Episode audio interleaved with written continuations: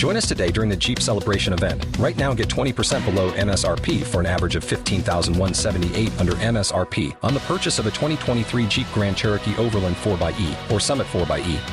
Not compatible with lease offers or with any other consumer incentive offers. 15,178 average based on 20% below average MSRP from all 2023 Grand Cherokee Overland 4xE and Summit 4xE models in dealer stock. Residency restrictions apply. Take retail delivery from dealer stock by 4 1. Jeep is a registered trademark.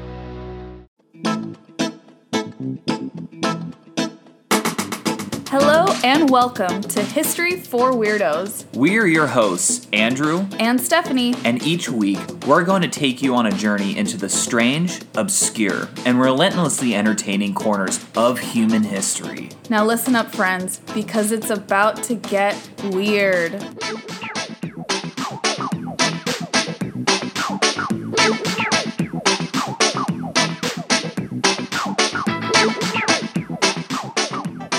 Weirdos, welcome to another episode of History for Weirdos. Happy March, weirdos. Happy March, guys. I think this is a big month for you. So, not only is it International Women's Month, and you are a woman, A women? a woman. the last time I checked, you are a woman. I am women's. You are women's, and you're also a social worker, and it's also Social Work Month. Yes, that's right. Thank you, babe. Happy Women's. I don't know if it's just like Women's Month or Women's History Month. I think it's both. Oh, yeah, I never really thought about it. Yeah, because They co- Women. there's there's International Women's Day on the, during this month, Okay. but then it, this is also emphasizing uh, women's contribution throughout history. Right, and a lot of weirdos we've covered have been women, so it kind of goes hand in hand. I feel like. Yeah, that's so true. And then you're right. It is Social Work Month, so happy Social Work Month to any of my fellow social workers. I love what you do. Thank you so much. Well, I love what you do. Oh, thank you. I think social workers get um, they need more positive rap, or they need a more positive rap. you know? yes. You know what's so funny that you mentioned that? What? Guess who made a video talking about that and talking about how important social workers are? You're never going to guess. LeBron James. No. Uh, hold on, hold on. Let me think of someone. Mm, is it Lady Gaga? No. I feel like you're close with those two guesses, though. Are you serious? Yeah. I'm, I'm literally just like Katy Perry. No. It was Ludacris. Luda. Isn't that awesome? That's really cool. Ludacris was one of those rappers I listened to like very religiously back in like 2006, I think. Absolutely. He was a staple. He was a staple. I love Ludacris. Uh, and so I love that he did that. All my social work friends on social media have been resharing the video. That's actually really cool of him. I wow. know, so sweet. And we will be bringing you all, as always, lots of wonderful, weird content this month, highlighting a lot of women. As, Yes. as you mentioned, we tend to do anyway. Yeah, we typically do because again, history for weirdos, we usually highlight folks that are underrepresented and often women. I mean, I'm an ancient history guy, right? I feel like you guys should know that by now. If you don't, you might be new here and that's okay. Mm-hmm. Get out. But oh my god, I love the dichotomy between our two responses. I'm like, you know, it's okay. Listen to more episodes. I'm sure you'll figure it out. And like, then get you're like, out of here. Get out of here. but especially in the ancient world, women were typically not spoken about unless they did something that was either extraordinary or looked down upon. Yeah. Or they're mentioned often in relation to the men in their lives, whether positive That's- or negative, right? Yeah, that's actually probably the most Mm-hmm. frequent time they're mentioned. I think from day one, ladies were overlooked. Probably. so there's a lot of ground to cover here. that's so true, though. Honestly. I will be talking about a famous female in today's episode. So I know what your episode is about, Mm-hmm. and it's interesting because I this is a character character. This is someone that I have heard about like ad nauseum, right? But I don't. I hardly know anything about her. Well, let me ask you then, Andrew. Today we are covering Florence Nightingale. What do you think of when you hear the name Florence Nightingale? So I know for certain she was a nurse, Mm-hmm. Correct. and I know that a lot of dudes were really into her, Mm. and I think she was a nurse during like World War One. I, want Mm-hmm. to say. All right. You guys take notes on what Andrew said, and we will see how accurate he was at the end. guys, that's like literally all I know. that's all I know. well, good thing that I'm here to tell you things. Absolutely. I mean, where would where would our relationship be? Where would history for weirdos be without that? Without that dynamic specifically. Yeah, I don't know. Exactly. We no one knows. It's provocative. Well, let me jump into the story. Okay, weirdos. Often called the lady with the lamp. Hmm, Interesting. mysterious. Very mysterious. Florence Nightingale is known as a caring nurse, so you were correct there, and a leader. In addition to writing over 150 books, pamphlets, and reports What? on healthcare related issues, she is also credited with creating one of the first versions of the pie chart. Okay, hold the phones. Okay, the pie chart, as in like when you're building an Excel model and you need to have a pie chart. That pie chart. Yeah. Okay, that's really cool. Mm-hmm. That's like that's the other nerdy side of me, guys. I have my history side, and then there's like the data. Yeah, you and Miss Nightingale overlap in the data for the sure. data. Yeah. I love me some data. You'll hear more about it. Ooh, I'm excited. Okay, Yeah. let's hear more. So she was an English social reformer, statistician, and she is largely considered the founder of modern nursing. Wow. Okay, that's it's a pretty big deal. It's a pretty big deal. Uh, she was born on May 12th, 1820. Oh no, she definitely wasn't a World War One nurse then. No, you got that one wrong. That's, That's okay wrong. though. You're you you'll see. Um, guess where she was born? Okay, you said in, in England, right? Or London. No. She's British, but where was she born? Stratford upon Avon. Stratford upon Avon. No. She was born in Florence. Oh my god, are you serious? Yeah. Wait, wait Florence, Italy? Florence, Italy, but she's a British citizen Okay. through her parents, of course. Do you think she was named Florence because of where she was born? Yes, because her older sister, Frances Parthenope, was named after her place of birth, France. Parthenope, a Greek settlement, which is now part of Naples. Napoli. Napoli, the birthplace of pizza. Yeah, that's. I mean, oh, that was the birthplace of pizza. Happened a lot of time after the Greeks settled Napoli, but a, still, a little bit after. just slightly. Sometime after. sometime after. It always goes back to that one saying, or someone wrote like The Julia- meme? Yeah, that meme. Like Julius Caesar was assassinated well over seventy years ago. Like, yes, that is correct, but I hate it so much. Well over 70 years ago is accurate. yeah. Also, if you're on our Patreon, you can see Oh, the shirt I'm wearing. Pretty cool. Yeah, join the Patreon so you could see Andrew's amazing shirt. It has a graphic image on it. Dun dun dun. Dun dun dun. I'll leave it at that. So let's get back to Florence.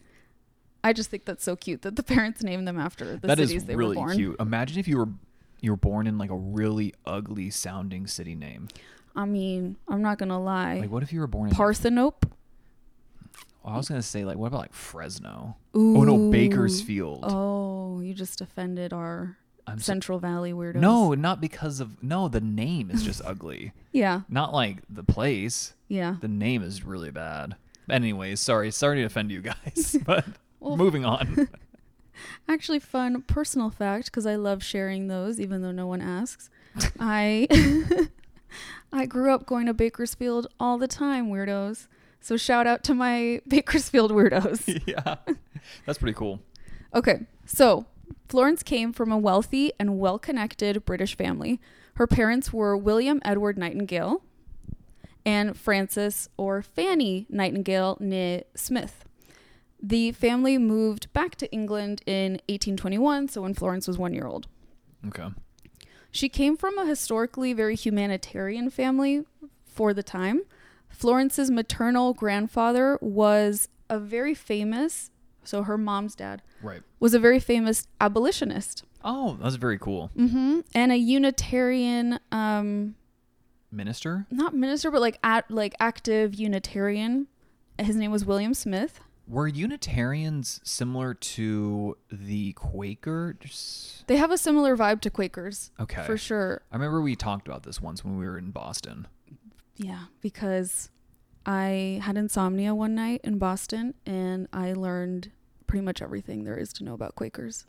It was, I mean, truly, guys, I'm not lying. Like, I woke up and she was regaling me all about Quakerism. I'm like, I don't, I history don't remember Quakers. asking about it, but I am, s- I am pretty intrigued. I'm not gonna lie. Quakers are awesome. If there are any Quakers listening, I love you.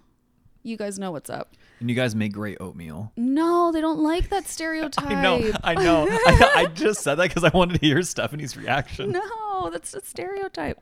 But Unitarians essentially have a similar philosophy to Quakers in that it's a much it's a much more like equitable approach to religion and God and everyone has their own relationship with God. It's less of like a from the top they're telling you what to believe approach. So much more grassroots. And I believe decentralized. yes, and I believe this is the case for modern Unitarians is that you could be another religion and be a Unitarian. Very interesting. Yeah. So they're very um Like spiritual. very spiritual, very peaceful, very um like anti-establishment almost, which is cool. Righteous. Pretty rock and roll. Pretty rock and roll indeed. So her grandpa, Nightingale's grandpa, Smith, had been a member of parliament and he was really instrumental in bringing political rights to religious minorities in Oh, England. Very cool. Yeah, I think that's a cool dude.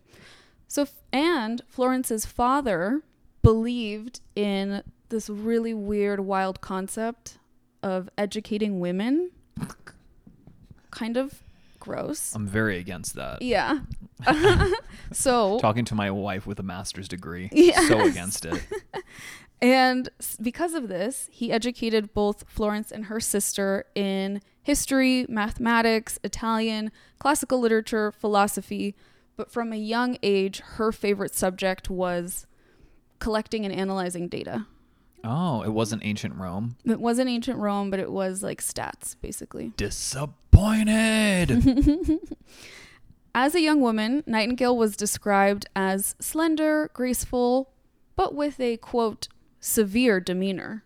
oh, so she was a weirdo. I feel like severe demeanor is kind of a passive aggressive way of saying that someone has RBF. A resting bitch face. Yeah. Right? A severe demeanor. That actually, I didn't think about it like that, but I think you're right. Yeah. So despite this severity in her The severity appearance, of her demeanor. yeah, so dumb. she was said to be very charming and to have possessed a radiant smile. Lovely. You. Like me. Aw, thanks, babe. I'm just rizzing her up. Don't worry. it's my own wife. Um, so let me give you a little bit of context. At this time, when Florence Nightingale was a young woman, nursing wasn't actually considered a well respected profession. right. Right. This is too. It's too early for that. Yeah, it's too early. They don't they don't know shit about what they're doing with medicine still. No, they don't. Um, most women didn't work at all, right? Particularly if you came from a good, which meant Rich. Rich. Wealthy. wealthy, usually white British family, uh, women weren't expected to work at all. They were just expected to get married and have kids. Yes, we've seen that in media where even even later, right? Like the women who shouldn't or like don't have to work, right? And they choose to do so, it's frowned upon, It's really stigmatized. which is absolutely bonkers thing about in today's terms because like everyone has to work. It's everything's expensive. Yeah, you need a, a dual income household Yeah. for sure.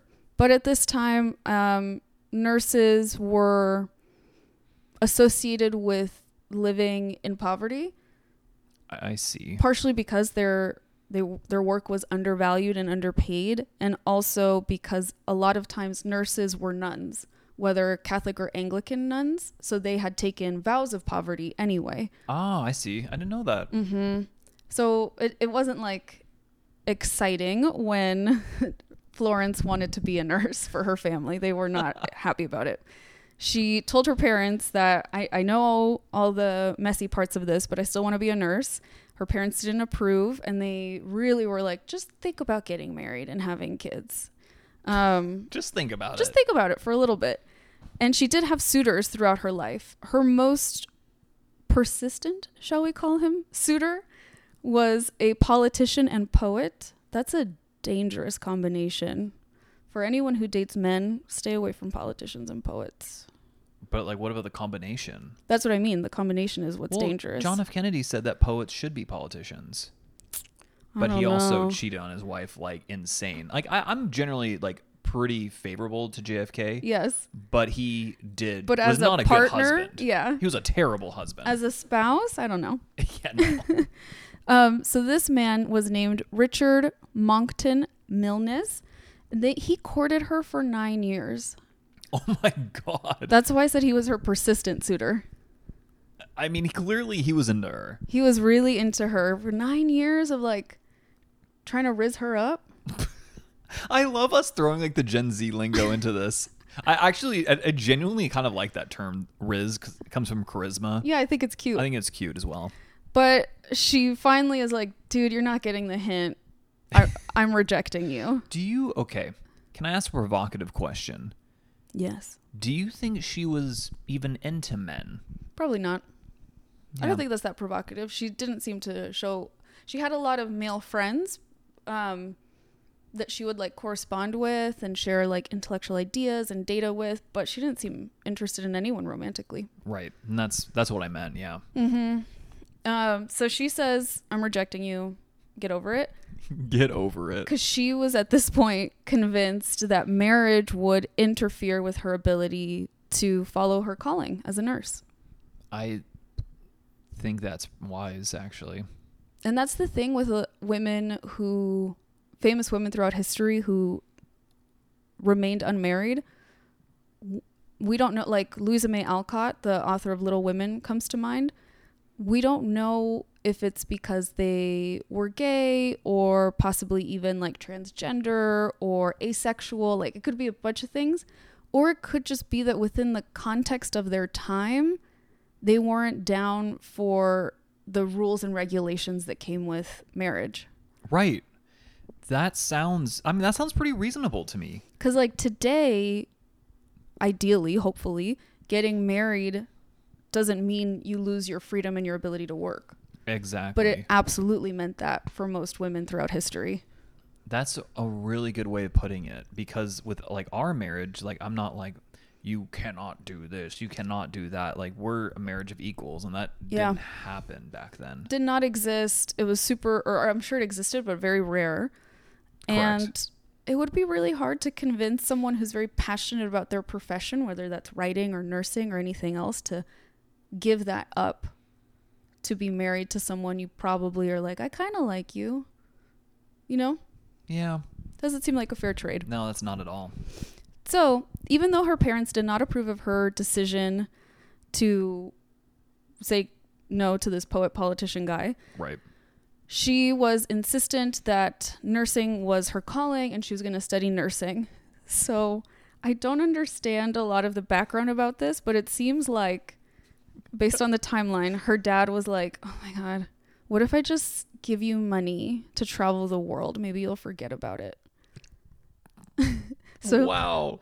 That's actually pretty cool. I'm not going to lie. right? So she travels the world on dad's dime.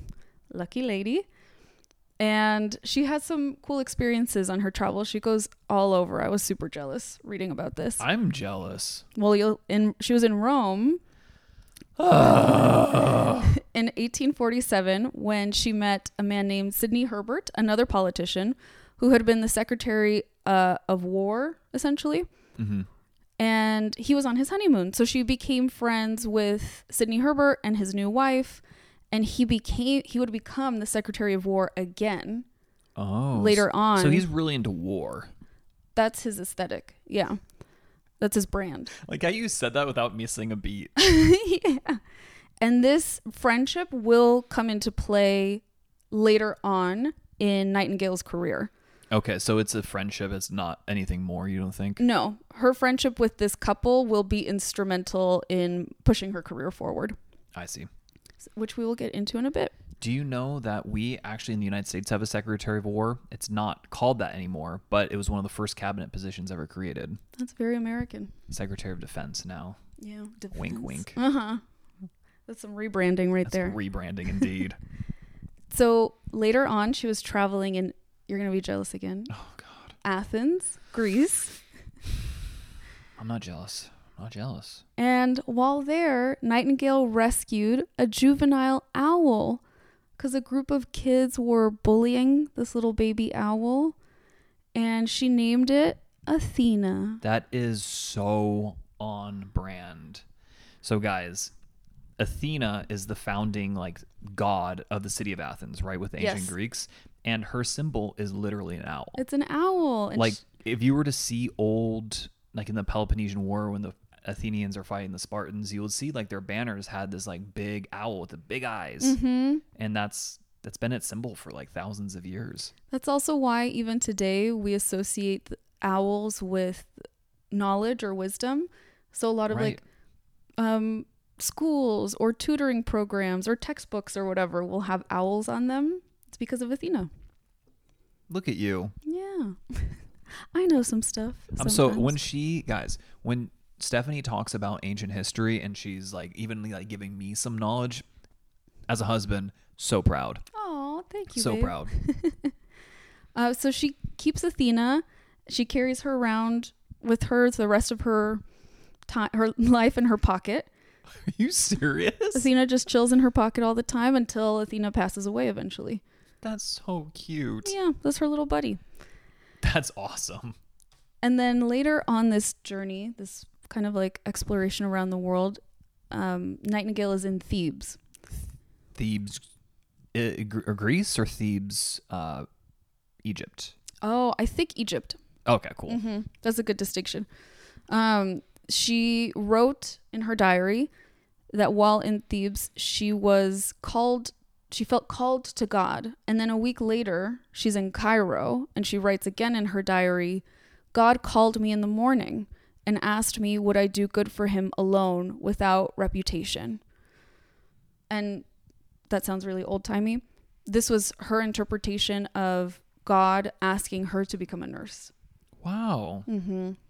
Isn't that interesting? that is really interesting. So her dad's plan doesn't work. Sending her around the world doesn't get this out of her head. It only strengthens her resolve. It seems like. yes. So eventually, her father allowed Florence to go to Germany for three months to study at Pastor Theodor Fliedner's hospital and school for Lutheran deaconesses. Wow, It's a mouthful. that is a mouthful indeed. That's right, because Lutheran, even though it's similar to the Catholic Church, they allow female like like their equivalent of priests. That's right. I wonder. I wonder if this it's a school for Lutheran deaconesses, but it must be a nursing program as well, similar to how nuns are often trained as nurses at this time. I'd say that's that's a that's a fair like assessment. Mm-hmm. So after finishing her program in Germany, Nightingale goes to Paris. This lady. This lady is I like know. just living the dream right now. She really is. And she gets extra training there with the Sisters of Mercy. It's not it's not a metal band, it's a group of nuns. That's the most hardcore name for a group of anyone. The Sisters of Mercy. It I don't it sounds like a biker gang. Ooh, yes it does. Yeah. I like an that. all female biker gang. So by the time she's 33, she's trained uh, training was much less regulated, I should say, and much less formal for nurses at this time, but she's trained in nursing and she's already making a name for herself as a very good nurse in the nursing community. that doesn't surprise me. She returns to England in 1853 and she is given the post of superintendent and manager of a hospital for, quote, gentlewomen Gentlewomen. in London. This whole time, by the way, when she's in Germany, in Paris, and she's working uh, in London, her dad gives her an allowance. So I do want to say that she is a wealthy woman. She's not living the way other nurses of the time are living. Right, and it's similar to the writers of the time, Yeah. right? Who they usually Or always poets, or yeah. they always come not always, but majority of the time they come from wealthy families. yeah, Like, that can kind of bankroll this passion. exactly. So weirdos, don't feel too bad if you're just not living like a dream life right now. It's hard, You don't have a rich, noble family to bankroll your passions. right? Neither do we. Neither do we. So now, Andrew, we get into the war that she kind of serves in. It's the Crimean War. Oh. So not World War One. Okay. So yeah, I was off by like 70 years roughly. That's pretty close in my book. Um, Thank you. And for context, the Crimean War lasts from 1853 to 1856. Okay. It is a war between the Russian Empire and an alliance of the United Kingdom, France, the Ottoman Empire, which is like more or less now Turkey, and Sardinia. That is so interesting because also this must be the first time that the English and the French are actually like allies. Yeah. They must be like this is kind of weird. Like Yeah. and now like obviously like they've been allies like since, but for a long time, yeah. for a long time, But but, prior like- to this, centuries, centuries, yeah. always fighting each other. But this is this little gang teams up against the Russian Empire, and the war is named the Crimean War because of the Crimean Peninsula, which is located on the Black Sea. Right, and that's there's still fighting going on there. Mm-hmm. It's the southeastern tip of Europe. It's kind of like in between Europe and Asia, Mhm. like that official line, I guess, imaginary line. right. I had to look it up.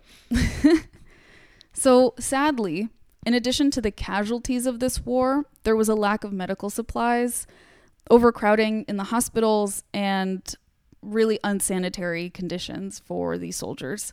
Ugh. This, of course, led to a high mortality rate, not from war or battle, but from disease. This war marks a turning point in Florence Nightingale's life and career. Her this is where a lot of her contributions will get her eventual fame. She's given a post serving as a nurse in this war because she is friends with the Secretary of War, the guy that she met in Rome. Oh, yeah, that's a pretty good guy to know. Mm-hmm. She was appalled, of course, by the abysmal conditions and the mortality rate that she heard of. So Florence Nightingale, along with 38 women volunteer nurses, volunteers, and 15 Catholic nuns are dispatched dispatched, excuse me, to a military hospital in Scutari, which is close to modern day Istanbul.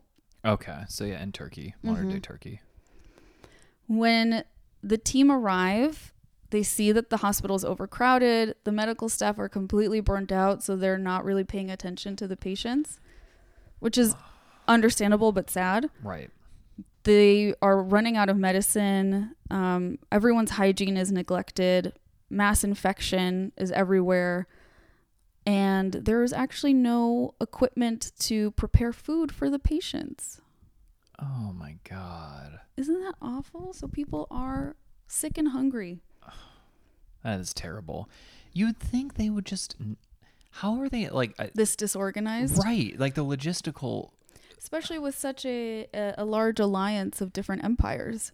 Right. I mean, resources clearly isn't the issue. It just seems like wow. Like, I mean, the Romans figured this shit out like two thousand years ago. Like, Yeah, you really can't like keep your supply lines running like this. it's very odd. It was absolutely neglected. Right.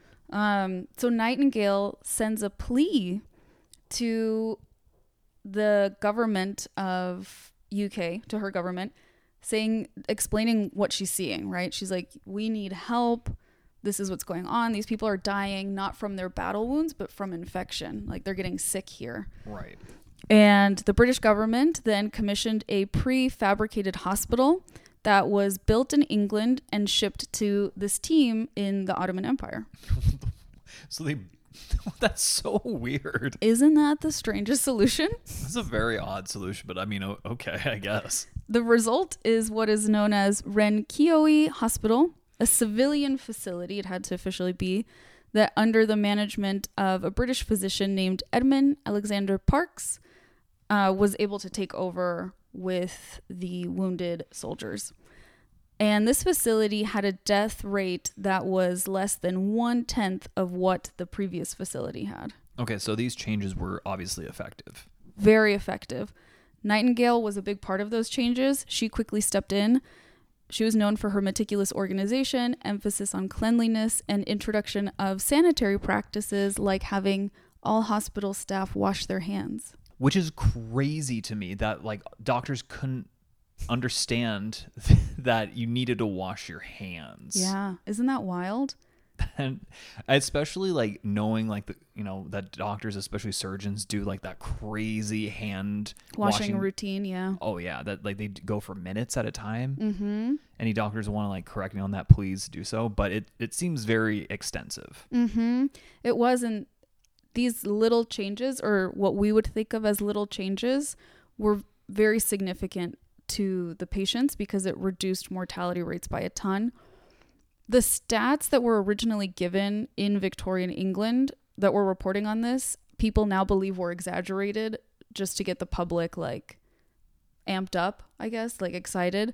Because it said that the mortality rate went from 42% to 2%.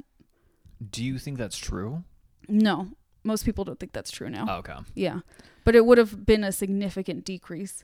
Um, it just seems like the data was. a little flawed I think the reporter just honestly said whatever came to mind. I don't think they were actually looking at the data. it got a lot better but, But they it just got a lot better. exaggerated it hmm Exactly. And to see for Nightingale, to see her patients during the darkness of night, she was still all night, she was checking in on people. She carried a lamp as she walked among their beds.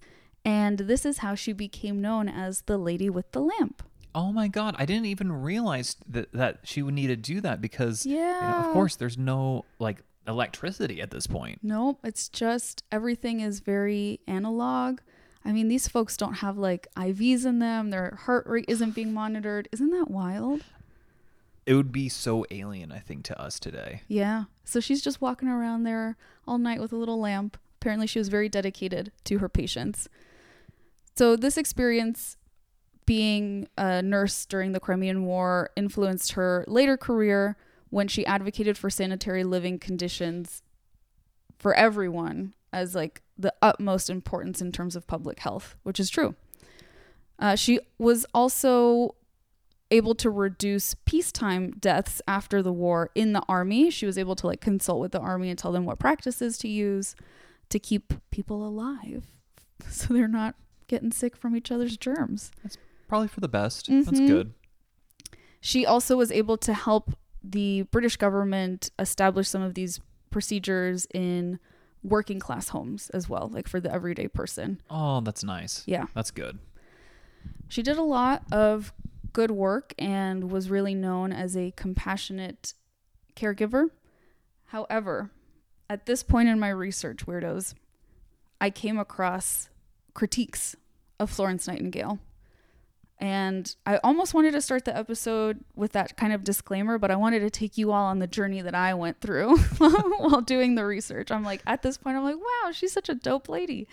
And then it takes a turn and I want to give a holistic picture. So we're just going to jump into the critiques. So, according to some secondary sources, Nightingale had a tense relationship with a fellow pioneering nurse named Mary Seacole. Mary Seacole, uh, she didn't call herself a nurse, but she nursed people back to health. She was a Jamaican born mixed race woman who ran a hotel slash hospital for officers during the Crimean War. Oh, okay. So it was a business, but it was a place where people could go to recuperate and be cared for in a less Chaotic, icky way. I was gonna say, and less disgusting. Less disgusting conditions, yes. Yeah, or higher cleanliness. Yeah. She is also considered a heroine and pioneer of nursing because in addition to this like hotel hospital business she had, which I think is really smart, she was also like on the battlefield helping Wow. people in real time. That's I think just as a volunteer. hmm So in Seacole's own memoir, which was called "Wonderful Adventures of Mrs. Seacole in Many Lands," That's adorable. that's so cute. That's an incredible title. right? Um, she writes about only one friendly meeting with Florence Nightingale. She says that when she gets to uh, modern day Turkey, she stops by the nurses that are working essentially under Nightingale at this point, and she asks if she could spend the night in a in a clean, empty bed. And she says in her memoir that she got it. But Nightingale, we have her letters to her brother in law, and she wrote that she was worried about contact between her work and Seacole's business, claiming that, quote, while she was very kind to the men and what is more to the officers and did some good, um, she made many drunk. I had the greatest difficulty in repelling Mrs. Seacole's advances and in preventing association between her and my nurses. In parentheses, absolutely out of the question. Anyone who employs Mrs. Seacole will introduce much kindness, also much drunkenness and improper conduct. End quote. Okay. So, she's bashing her business, saying that like bec- that the officers are getting drunk, and that she kind of looks down on that and doesn't want Seacole associating with her nurses at all. So why is she mad though that officers are getting drunk? Is it just because they're getting drunk at the hotel? Because she's a Victorian era lady, and it's not seen as proper. But they're in. I mean, killing people isn't really proper. Exactly. It's very strange. It seems like a harsh critique It when it's like does. none of her business. And so, I mean, she even says like, "Oh, she's very nice and makes everyone happy," but also, but people get drunk around her. Like she's she's not getting people drunk. Her hotel serves alcohol and people are buying the alcohol Yeah, and it's not like- drinking it. yeah, I don't think she's fo- like force feeding alcohol down people's throats. There are other accounts that uh in again secondhand accounts that insinuated that the that Nightingale's negative perception of Seacole was largely related to her being a mixed race woman. That there's like a racial tension there. Oh, where does that come from? The secondary sources, Yeah. I don't know. I tried to find more information on that. I think it was so Mary Seacole never said anything like that, but other people who observed them together did. I think Mary Seacole was being classy and just not addressing it, and also mm-hmm. probably not wanting to come across as like a problem with this lady who is making a name for herself. But we will see later. I'm about to tell you more stuff about her that lets me believe that that's might be true. Okay. But really briefly, I do want to say that in 1990, Seacole was posthumously awarded with the Jamaican Order of Merit.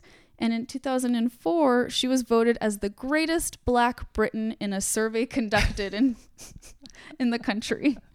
That's really cool. Yeah, so she's also a, a really cool, interesting figure. Like her memoir suggests, she did a ton of traveling and adventures as well. And has a great name. Yeah. So there were further discussions on social media that brought this to my attention that Florence Nightingale made really upsetting comments about indigenous people to Canada, which is a part of the British Commonwealth. So that's Mhm. why she's like in Canada's business. Um, she believed that imposing British culture to indigenous Canadians was necessary. Anything else she believed, and quote from her own book that she published, would be simply preserving their barbarism for the sake of preserving their lives. This is in her book Sanitary Statistics of Native Colonial Schools and Hospitals, published in 1863. Oh my god. This is during a time when Native children are being forcibly removed from their homes and their communities to be, quote unquote, educated in boarding schools, which in and of itself is super traumatizing. Like, against your will, against your parents' will, you're being taken from your home. Mm-hmm. These schools are now infamous for their abuse and neglect of those children. In Canada, there have been mass graves of children from these schools discovered. Um, it's a part of Canadian and U.S. history. We had them here as well. That has long been overlooked, and it's an important topic that I can't do justice in this brief little side note, but I, I do really want to mention it and recommend that people look into it more. Another thing that Florence Nightingale said in this book was, quote, there's nothing in the school education as described in the returns sufficient to account for the special prevalence of tubercular diseases in these schools. The causes must probably be looked for in the close, foul atmosphere of the native dwelling. End quote. Oh man, Florence Nightingale, you were so close to being like A epic. homie. Yeah. Yeah. so so close obviously so there were um tuberculosis spikes in these schools, which is common when you house people, children nonetheless, in crowded, damp conditions. So the ro- the tuberculosis cases in the school is very indicative of the poor facilities that these kids are being crammed into. Mm-hmm. That's what that tells you. Right. It's damp, it's wet, it's cold, and there's too many kids in a room.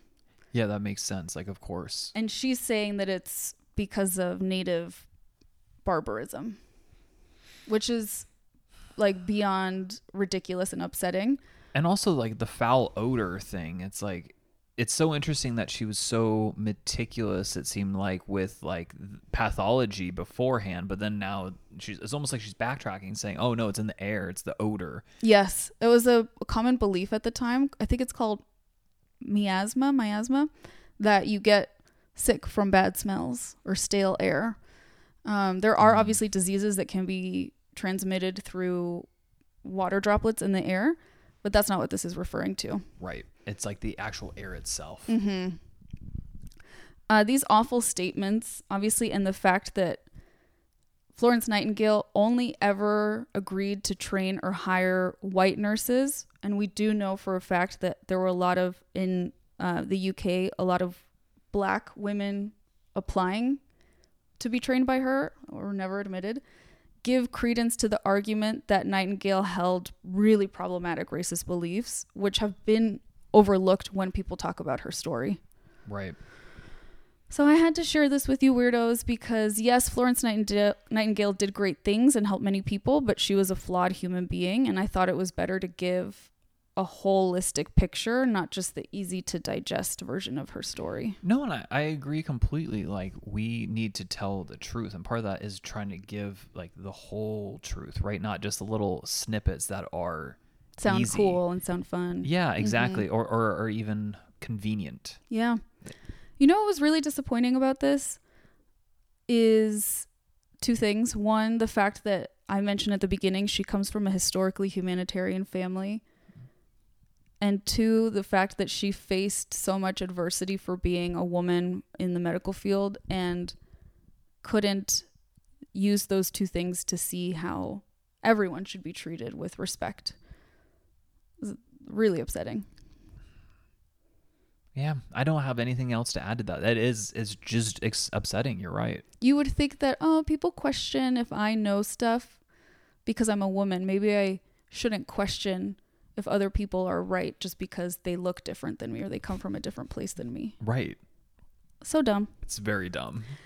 so i did have to say share that part and i, I really want the weirdos listening to interpret her story for themselves Nice. with all of this information but next we're going to talk about florence nightingale syndrome Ooh, I know about this. because you had mentioned at the beginning that you think a lot of people fell in love with her right Right, exactly. They're like, oh, this woman, love of my life. Yeah. What do you think Florence Nightingale syndrome is? It's because I think like these were like men who were wounded in war, and all of a sudden you have this woman, whether she's attractive or not, I don't think that really even matters. Mm-hmm. But this woman comes and like is very tender with you and takes care of you and helps you heal. I think you're going to be very endeared towards this person, even like mistaking those feelings for genuine affection and love. You're absolutely right. Yeah. Yeah. Hell yeah, I'm right, baby. So, Florence Nightingale syndrome is also known as the Florence Nightingale effect, and it's when a patient or person receiving care, because it doesn't have to be in like a hospital setting, it could be like my neighbor took care of me when I broke my leg, something like that, right? or my therapist. let's not go there. um, it's when that person develops emotional, romantic, or sexual feelings for their caregiver. So just what you described. Or it's when the caregiver develops those feelings for the patient. Oh, snap. I feel like that's more scandalous. That is. That's much more scandalous. The thought behind this is exactly what you said that it's like the compassion, and I literally wrote the word tenderness uh, required to care for someone is misinterpreted as romantic gestures or romantic feelings. Hmm. Very interesting. Very interesting. There's no record though of Florence Nightingale ever falling in love while on the job. Like she never entered a romantic relationship with a patient. Sounded like Um, she never got into a romantic relationship ever. Yeah, exactly. Um, and they, but it's possible that maybe men had crushes on her because she was really known for her compassion. So the exact origin of the phrase, though, is unknown.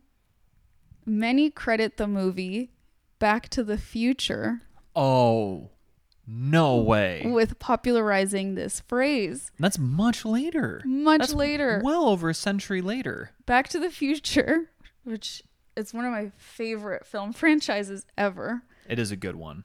Shout out to my dad if he's listening, because him and I love having Back to the Future marathons. um, so, Back to the Future was released in 1985. And in the film, for any of you weirdos who haven't seen it, shame on you, 1st mm-hmm. of all. But in the film, Lorraine Baines, who's played by Lea Thompson, develops a crush on a boy, a strange boy, who falls from a tree in front of her house Yes. and she takes care of him. Do you remember what happens with that plot point? Yep, that's his mother.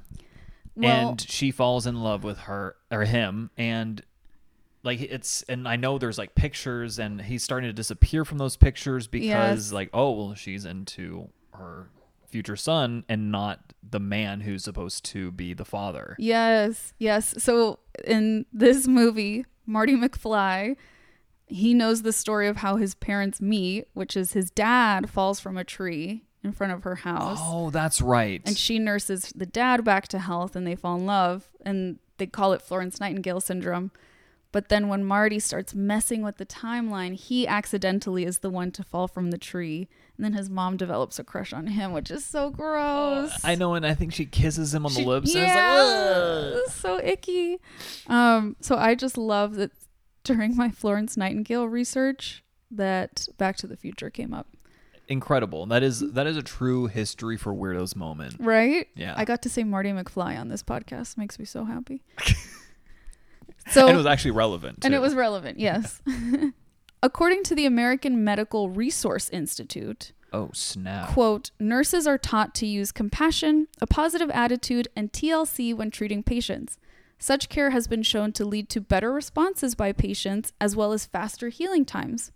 But nurses must be careful to maintain boundaries, as building relationships with patients that are too close can lead to emotional and even ethical dilemmas. That makes 100% sense. Mm-hmm. And I want to give a quick shout out to any nurses listening right now. We Yeah. appreciate you so much. We do. My cousin, if you're listening, thank you. and your grandma was a nurse. Oh, my grandma. That's right. She was a nurse way back in the day. We love nurses, so thank you. Back to Florence Nightingale, our potentially problematic heroine.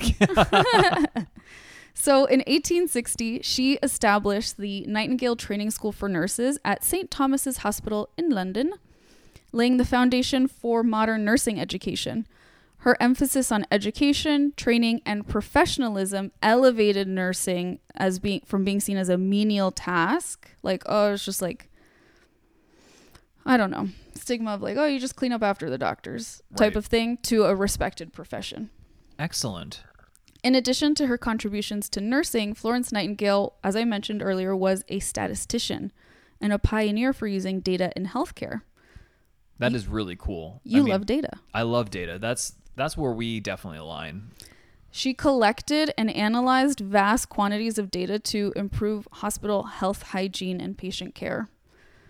Her work laid the groundwork for modern nursing using research and evidence based practices to care for people.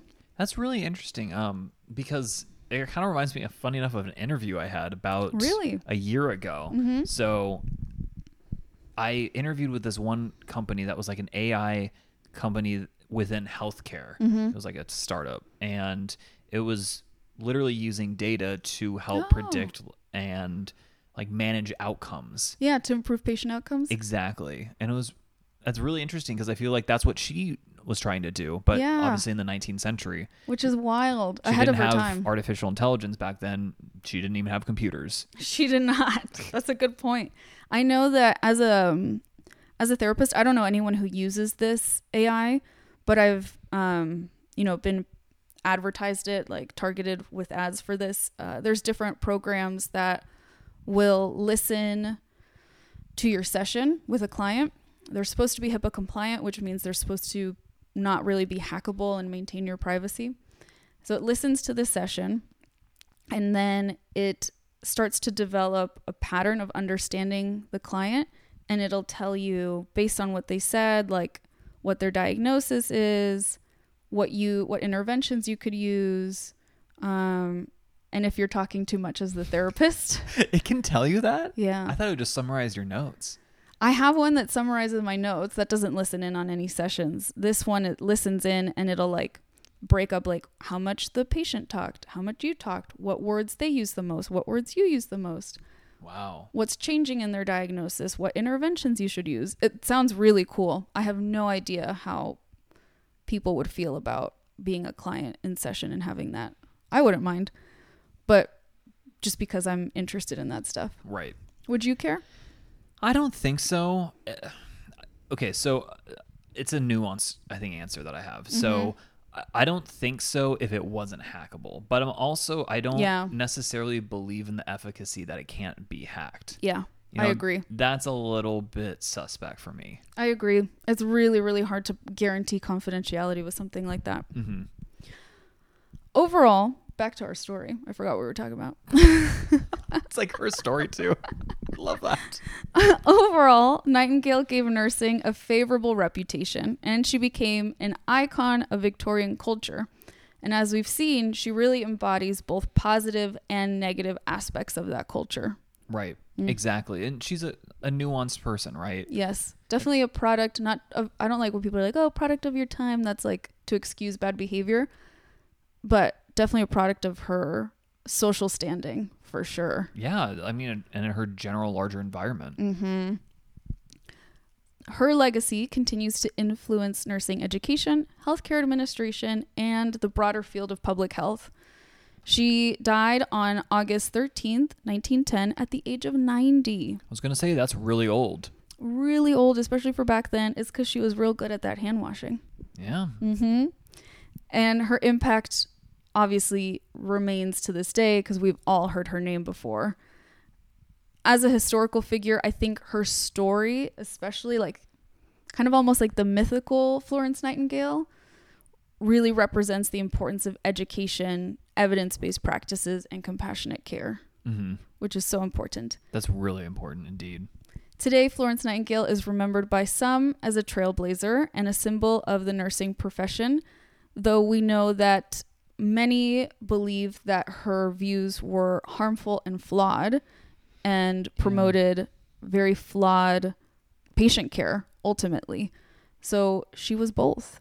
Right. Yeah. Like I said, like, she was a very nuanced personality. I think in general, positive, but there were significant flaws. Exactly.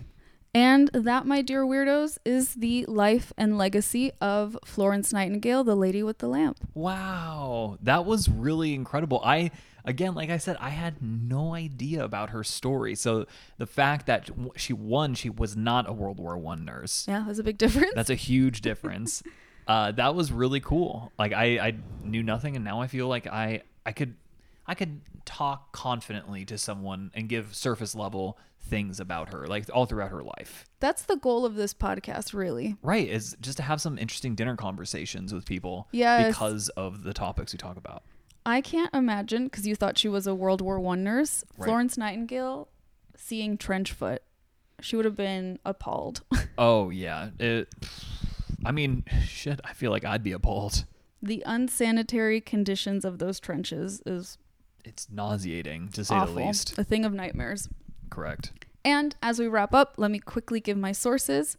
As I mentioned, the American Medical Resource Institute, which I think sounds fancy, the British Red Cross, the National Women's History Museum, a blog, which was really interesting, called nursingclio.org, and of course, the book Sanitary Statistics of Native Colonial Schools and Hospitals by Florence Nightingale, and lastly, Wikipedia. Of course, Wikipedia. Mm-hmm. Wow, that again, that was absolutely incredible. Thanks so much, babe. Thanks for listening. She, Well, yeah. Thanks for telling me the story. Thanks for giving me story time. It's my favorite time of the week. Yeah, there you go. Weirdos, we hope you enjoyed this week's story time as well. And if you did, please do not forget to rate, review, follow, subscribe, all the good things because it helps us to keep growing. Exactly. And if you are listening on Spotify, you can leave a comment and let us know what do you think of Florence Nightingale? Mm-hmm. Yeah, what Did are your you thoughts? Know about her beforehand? Did you not? Like how do you feel about her now like after hearing about her story? We really I love reading through the responses and Yeah. especially like hearing your guys' input. So please do so. Yeah, please let us know, weirdos. And well, that's all we have for you this week, weirdos. Until next time. Adios. Adios.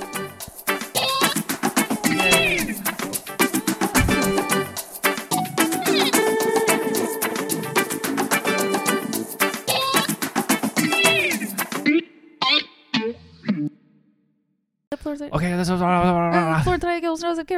leader. Waiting on a tax return? Hopefully, it ends up in your hands. Fraudulent tax returns due to identity theft increased by 30% in 2023. If you're in a bind this tax season, LifeLock can help. Our US based restoration specialists are experts dedicated to helping solve your identity theft issues. And all LifeLock plans are backed by the Million Dollar Protection Package. So we'll reimburse you up to the limits of your plan if you lose money due to identity theft. Help protect your information this tax season with LifeLock. Save up to 25% your first year at lifelock.com slash aware. Join us today during the Jeep Celebration event. Right now, get 20% below MSRP for an average of 15178 under MSRP on the purchase of a 2023 Jeep Grand Cherokee Overland 4xE or Summit 4xE. Not compatible with lease offers or with any other consumer incentive offers. 15,178 average based on 20% below average MSRP from all 2023 Grand Cherokee Overland 4xE and Summit 4xE models in dealer stock. Residency restrictions apply. Take retail delivery from dealer stock by 4 1. Jeep is a registered trademark. Don't you love an extra $100 in your pocket? Have a TurboTax expert file your taxes for you by March 31st to get $100 back instantly.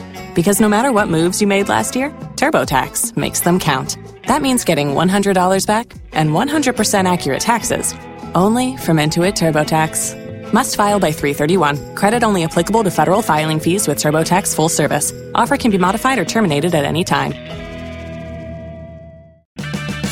Purchase new wiper blades from O'Reilly Auto Parts today and we'll install them for free. See better and drive safer with O'Reilly Auto Parts. Oh, oh, oh, O'Reilly Auto Parts.